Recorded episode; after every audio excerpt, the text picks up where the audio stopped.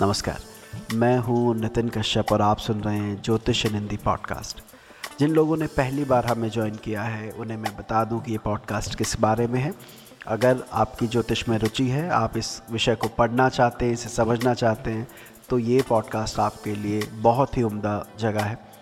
इसके अलावा आप हमारे ऑनलाइन कोर्सेज भी ज्वाइन कर सकते हैं। वहाँ एनरोल करने के लिए you have to visit our website Uh, हमारा एक यूट्यूब चैनल भी है जिसका नाम है एस्ट्रो लाइफ सूत्राज आप वहाँ पर भी विज़िट कर सकते हैं। हमें उम्मीद है कि आपको ये पॉडकास्ट बहुत पसंद आएगा। यदि आपको ये अच्छा लगे तो फॉलो करना मत भूलिएगा जिससे कि हमारे इसी तरह के और शो आपको रेगुलर मिलते रहे। अब और विलम्ब नहीं करते हैं आरंभ करते हैं आज की यात्रा।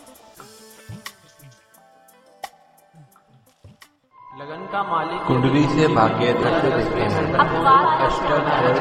ज्योतिष शाखा है।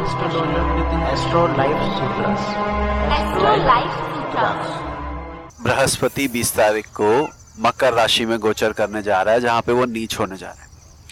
ऐसी स्थिति में ये जानना कि उसका हमारी राशि पे क्या असर होगा और हमारे लग्न पर क्या असर होगा उससे रिलेटेड एक श्रृंखला हमने बनाई। थी जिसमें अभी तक हमने 12 लग्न कवर कर लिए। आज मैं काफ़ी फॉर्चुनेट हूँ कि विभोर साहिब के दर्शन करने को मिले। तो लगा वहीं से चंद्र कुंडली के बारे में बात की जाए और 12 राशियों पर इस एक साल 20 नवंबर से लेकर अगले 20 नवंबर तक क्या असर होने वाला है और उसका बेस क्या है, वो मैं आप लोगों के साथ डिस्कस करूँ। तो और विलंब नहीं करते हैं और आरंभ करते हैं आज की यात्रा। मेष राशि। देखिए, मेष राशि वालों के लिए दशम भाव में बृहस्पति आया है। दशम भाव में बृहस्पति आना गोचर में अच्छा नहीं माना गया। अगर यही चीज़ जन्म कुंडली में हो तो इसे बहुत अच्छा माना जाता है, लेकिन ट्रांजिट के जुपिटर को टेंथ हाउस में अच्छा बिल्कुल नहीं माना गया। तो मेष राशि वालों के लिए क्या कहा जाएगा?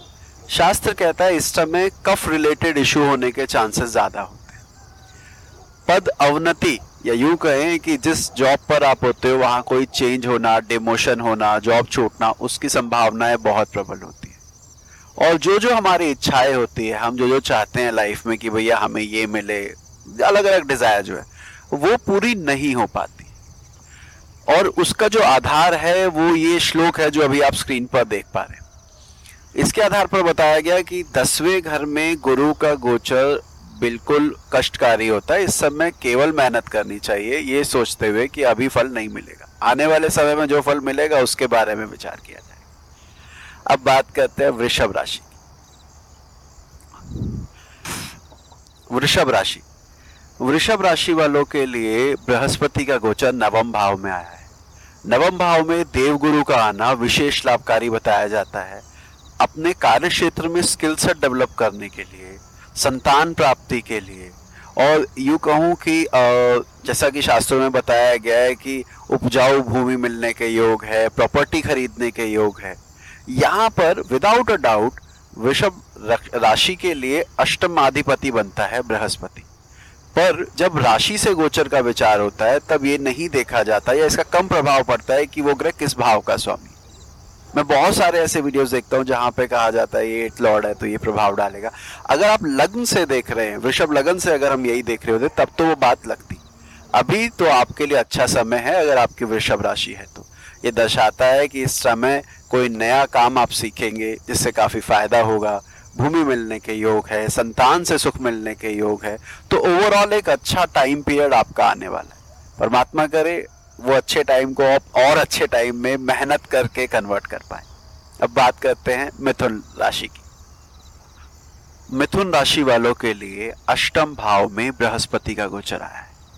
अष्टम भाव जैसा कि हम सब जानते हैं शुभ नहीं माना गया। और यहाँ पर तो एक और परेशानी है आ, कि इस कुंडली के लिए मार्केश बनता है बृहस्पति। जैसे मैंने कहा कि इस पर ज़्यादा ध्यान नहीं दिया जाता लेकिन अष्टम भाव में जब गुरु का गोचर आए तो शास्त्र कहता है कि किसी तरह का बंधन फील होता है। ऐसा लगता है कि कोई एक फियर है, एक डर है, बिना किसी कारण के। साथ ही साथ शरीर में भी पेन रहने की संभावना और एक कोई ऐसे रोग होने की संभावना जो कि क्या कहें, लंबा चलने वाला हो, उस तरह के रोग रहने की संभावना इसमें ज़्यादा होती है। वो चीज़ यहाँ नज़र आती है। अच्छा इसके अलावा मिथुन राशि के लिए ये भी बताया गया कि जब अष्टम में होता है तो आर्थिक स्थिति का ध्यान रखना चाहिए। पैसे को लेकर ये दिमाग में रखना चाहिए कि उसका जो फंड है हमारा वो प्रॉपरली मैनेज हो उसमें कोई कमी ना तो कुल मिला के मिथुन राशि के लिए समय कोई विशेष लाभकारी नहीं है। आ, कहीं ना कहीं बंधन और फियर एक किसी तरह का डर उसके रहने की संभावना ज़्यादा है। अब बीच बीच में इसका वेद होता रहेगा। कोशिश रहेगी कि वो भी आपको आगे बताया जाए कि कब कब इस तरह का समय आपको देखने को नहीं मिलेगा। अब जानेंगे कर्क राशि के बारे में। कर्क राशि वालों की कुंडली में सप्तम भाव में बृहस्पति का गोचर आया जो विवाह के लिए बेहद शुभ बताया जाता है। तो जिन लोगों के विवाह की उम्र है और वो आ, अपना पार्टनर सर्च कर रहे थे उनके लिए अच्छा समय इस समय उसका लाभ रहेगा। इतना ही नहीं सुख साधन बढ़ने के योग भी इस, इस टाइम पीरियड में देखे जाते वाहन का सुख। आ, और जो भी आपने अभी तक अर्जित किया है मेहनत से या आपको आपके बड़ों ने दिया है उसको इस्तेमाल करने का ये समय होता है। तो सुख साधनों में दिमाग लगेगा जो कि बेहद अच्छी बात है। और साथ ही साथ में विवाह के लिए काफ़ी अच्छा है। तो कुल मिला के ये समय कर्क राशि वालों के लिए तो काफ़ी अच्छा आने वाला है। अब बात करेंगे सिंह राशि वालों सिंह राशि वालों के केस में क्या होने वाला है कि उनके छठे भाव में बृहस्पति आएँगे। जब बृहस्पति महाराज छठे भाव में आते हैं तो विशेष ध्यान रखना चाहिए कि हमारे रिलेटिव से हमारा आर्ग्यूमेंट ना हो, क्योंकि इस समय अपने ही पराये हो जाते हैं। न केवल अपने शास्त्रों में बताया गया, जो भी आपके गुरु है, जो भी आपके मेंटर है, उनके साथ भी तनाव आपका हो सकता है तो गुरु विरोध करने की संभावनाएँ बढ़ जाती है सब अवधि तो उससे बचने का प्रयास करें। न केवल इतना, इस समय अगर कोई नया कार्य आरंभ किया जाए, कोई नया वेंचर स्टार्ट किया जाए तो वो वेंचर अपने लिए भी अच्छा नहीं होता है और उसके फेल होने के चांसेस भी ज़्यादा होते हैं। वो लॉन्ग टर्म में काफ़ी परेशानी देते हैं। ऐसी स्थिति में हमें इस अवधि में अगर आपका सिंह लगन है तो प्रयास कीजिएगा, सिंह राशि है तो क्षमा कीजिए प्रयास कीजिएगा कि कोई भी नया काम लीक से हटकर अभी ना करें, अभी वेट करें प्लानिंग करके रखें। आगे आने वाले समय में सोचिएगा इस बारे में। अब जानते हैं कन्या राशि के बारे में। कन्या राशि। जब भी कुंडली में पंचम भाव में बृहस्पति आता है तो शास्त्रों में यह बताया गया है कि संतान से सम्मान प्राप्त होने के योग होते हैं। मंत्रणा शक्ति प्लानिंग आपकी पहले से बेहतर हो जाती है। सोर्स ऑफ़ इनकम बेटर हो जाते हैं। और रिलीजियस एक्टिविटीज़ में आपका इंटरेस्ट बढ़ता है। तो इस समय अगर हम कन्या राशि वालों के लिए बात करें, ठीक है बृहस्पति नीच का है, पर साथ में नीच भंग भी हो रहा है, इस वजह से ये सारे गुणधर्म आपको देखने को मिलेंगे। तो अगर आप संतान प्राप्ति के लिए जाना चाहते हैं तो ये समय अच्छा है। संतान से संबंध वापस मधुर करने के लिए अच्छा है। कहा यह जाता है कि इस समय आप अपने ऐसे रिश्तेदारों से जिनसे आपका तनाव था, उनसे दोबारा जुड़ सकते हैं। ये उस चीज़ के लिए काफ़ी अच्छा समय बताया गया। तो कुल मिला के कन्या राशि वालों के लिए आने वाला समय बेहतर है। अब जानते हैं तुला राशि वालों की। तुला राशि वालों के लिए चौथे भाव में बृहस्पति का गोचर आया। नॉर्मली लगता है चौथा भाव सुख का भाव है, बृहस्पति का गोचर तो वहाँ पे विशेष लाभ देना चाहिए, पर शास्त्रों में, अधिकतर किताबों में इसके बारे में उल्टा बताया गया। बताया क्या गया है, वो ये है कि आपको बिना गलती के ब्लेम किया जाएगा। बिना आपकी गलती के आपको कहा जाएगा कि आपने दोषारोपण आपके ऊपर होगा। इतना ही नहीं वहीकल से दुर्घटना होने के योग होते हैं। प्रयास कीजिएगा कि खुद वाहन ना चलाए जब तक ज़रूरी ना हो। और अगर चलाना ही पड़े तो वाहन की प्रॉपर पूजा करके जिस भी आप धर्म को मानते हैं उस धर्म के अनुसार वाहन कहीं ना कहीं जीवन में बहुत महत्ता रखता है क्योंकि आप जानते ही हैं कि पूरे दिन का एक बड़ा हिस्सा वाहन में बीतता है। ऐसी स्थिति में वाहन के साथ एक आंतरिक संबंध होना ज़रूरी है। एनीवे anyway, तो ये समय वाहन से कष्ट देने का होता है। इसके अलावा दूसरों के द्वारा ब्लेम लगाया जाता है। रिलेटिव से कहीं ना कहीं परेशानियाँ आती है, रिलेटिव्स के साथ कम बनती है। कारण इसका ये हो सकता है कि बृहस्पति, जहाँ ज्ञान का और विरक्ति का कारक है, ऐसे में चौथे भाव में, जो कि गृहस्थ जीवन के लिए देखा जाता है, वहाँ पे इसका होना सुफलदायक नहीं होता। है एंड में ये कहूँगा कि ये समय मानसिक तनाव का है, थोड़ा बचिएगा और प्रयास कीजिएगा कि आप अपने आने वाले फ्यूचर की तैयारी कर सकें। अब जानते हैं वृश्चिक राशि के बारे में। वृश्चिक राशि वालों के लिए तीसरे भाव में बृहस्पति का गोचर आ रहा है, जहाँ बृहस्पति नीच हो जाता है, हो रहा है। ऐसी स्थिति में बताया जाता है कि डिसीव होने के चांसेस ज़्यादा होते हैं, धोखा मिलने के चांसेस ज़्यादा होते हैं। प्रयास कीजिएगा कि आपका कार्य ऐसा रहे जिसमें लिखा पड़ी या डॉक्यूमेंटेशन प्रॉपर हो, जिससे इसकी संभावनाएँ थोड़ी कम हो जाए। इस समय जो वेंचर स्टार्ट किए जाते हैं वो उस तरह का फल नहीं देते हैं जिस तरह के एक्सपेक्टेशन हमारी होती है। दोस्तों से सावधान रहने की ज़रूरत है। मित्रता में मदद ज़रूर कीजिए पर कहीं ना कहीं इस समय ये दिखता है कि आपको परेशानी आ सकती है आ, दोस्तों के द्वारा। फाइनेंस के लिए भी इस योग को अच्छा नहीं माना गया जब तीसरे भाव में बृहस्पति का गोचर आता है। काम त्रिकोण है काम त्रिकोण में बृहस्पति का क्या काम? इस वजह से इस इस भाव में इसके गोचर को शुभ नहीं माना गया। फाइनेंस का ध्यान रखें। धोखा मिलने से, अगर धोखा मिलने के योग बन रहे हैं तो अपनी तरफ़ से एक एक्स्ट्रा प्रिकॉशन लें और मित्रों से सावधानी बरते, उनसे डील करते वक्त तो वृश्चिक राशि वालों के लिए आने वाले साल में इन बातों को ध्यान देने की ज़रूरत है। अब जानते हैं धनु के बारे में। धनु राशि वालों के लिए बृहस्पति सेकेंड हाउस में आए। जो आर्थिक उन्नति का सूचक है। तो हालाँकि यहाँ पे वो नीच हो रहे हैं बट स्टिल हमें कहना पड़ेगा कि फाइनेंशियल गेन के लिए ये बहुत अच्छा टाइम कहा जाता है कि जीवन के प्रत्येक क्षेत्र से कुछ पैसा मिलने के हो, कुछ कमाई होने के हो। सिर्फ़ इतना ही नहीं, अपने परिवार वालों के साथ अनुराग बढ़ना, अपने परिवार वालों के साथ प्रेम संबंध और मधुर होना, उसके योग हैं वाणी में मधुरता आती है आपकी कही हुई बात सामने वाला टाल नहीं पाता है क्योंकि आपकी बात कहने के पीछे आप उसको जस्टिफाई कर सकते हैं।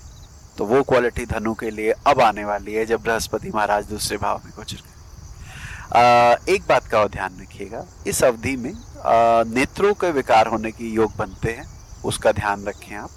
और साथ ही साथ कोई पुराना अगर आपको रोग चला आ रहा है तो उसकी मेडिसिन टाइम पर क्योंकि इस टाइम पीरियड पर वो मेडिसिन ना लेना आपको परेशानी दे सकता है। अब जानते हैं मकर राशि वालों का हाल। मकर राशि वालों के लिए उनकी राशि पर ही बृहस्पति महाराज का गोचर आया सामान्यता, ऐसा लगता है कि चंद्रमा के ऊपर से गुरु जब जाएगा तो विशेष लाभकारी होना चाहिए, क्योंकि एक तरह का गज केसरी योग बन रहा है।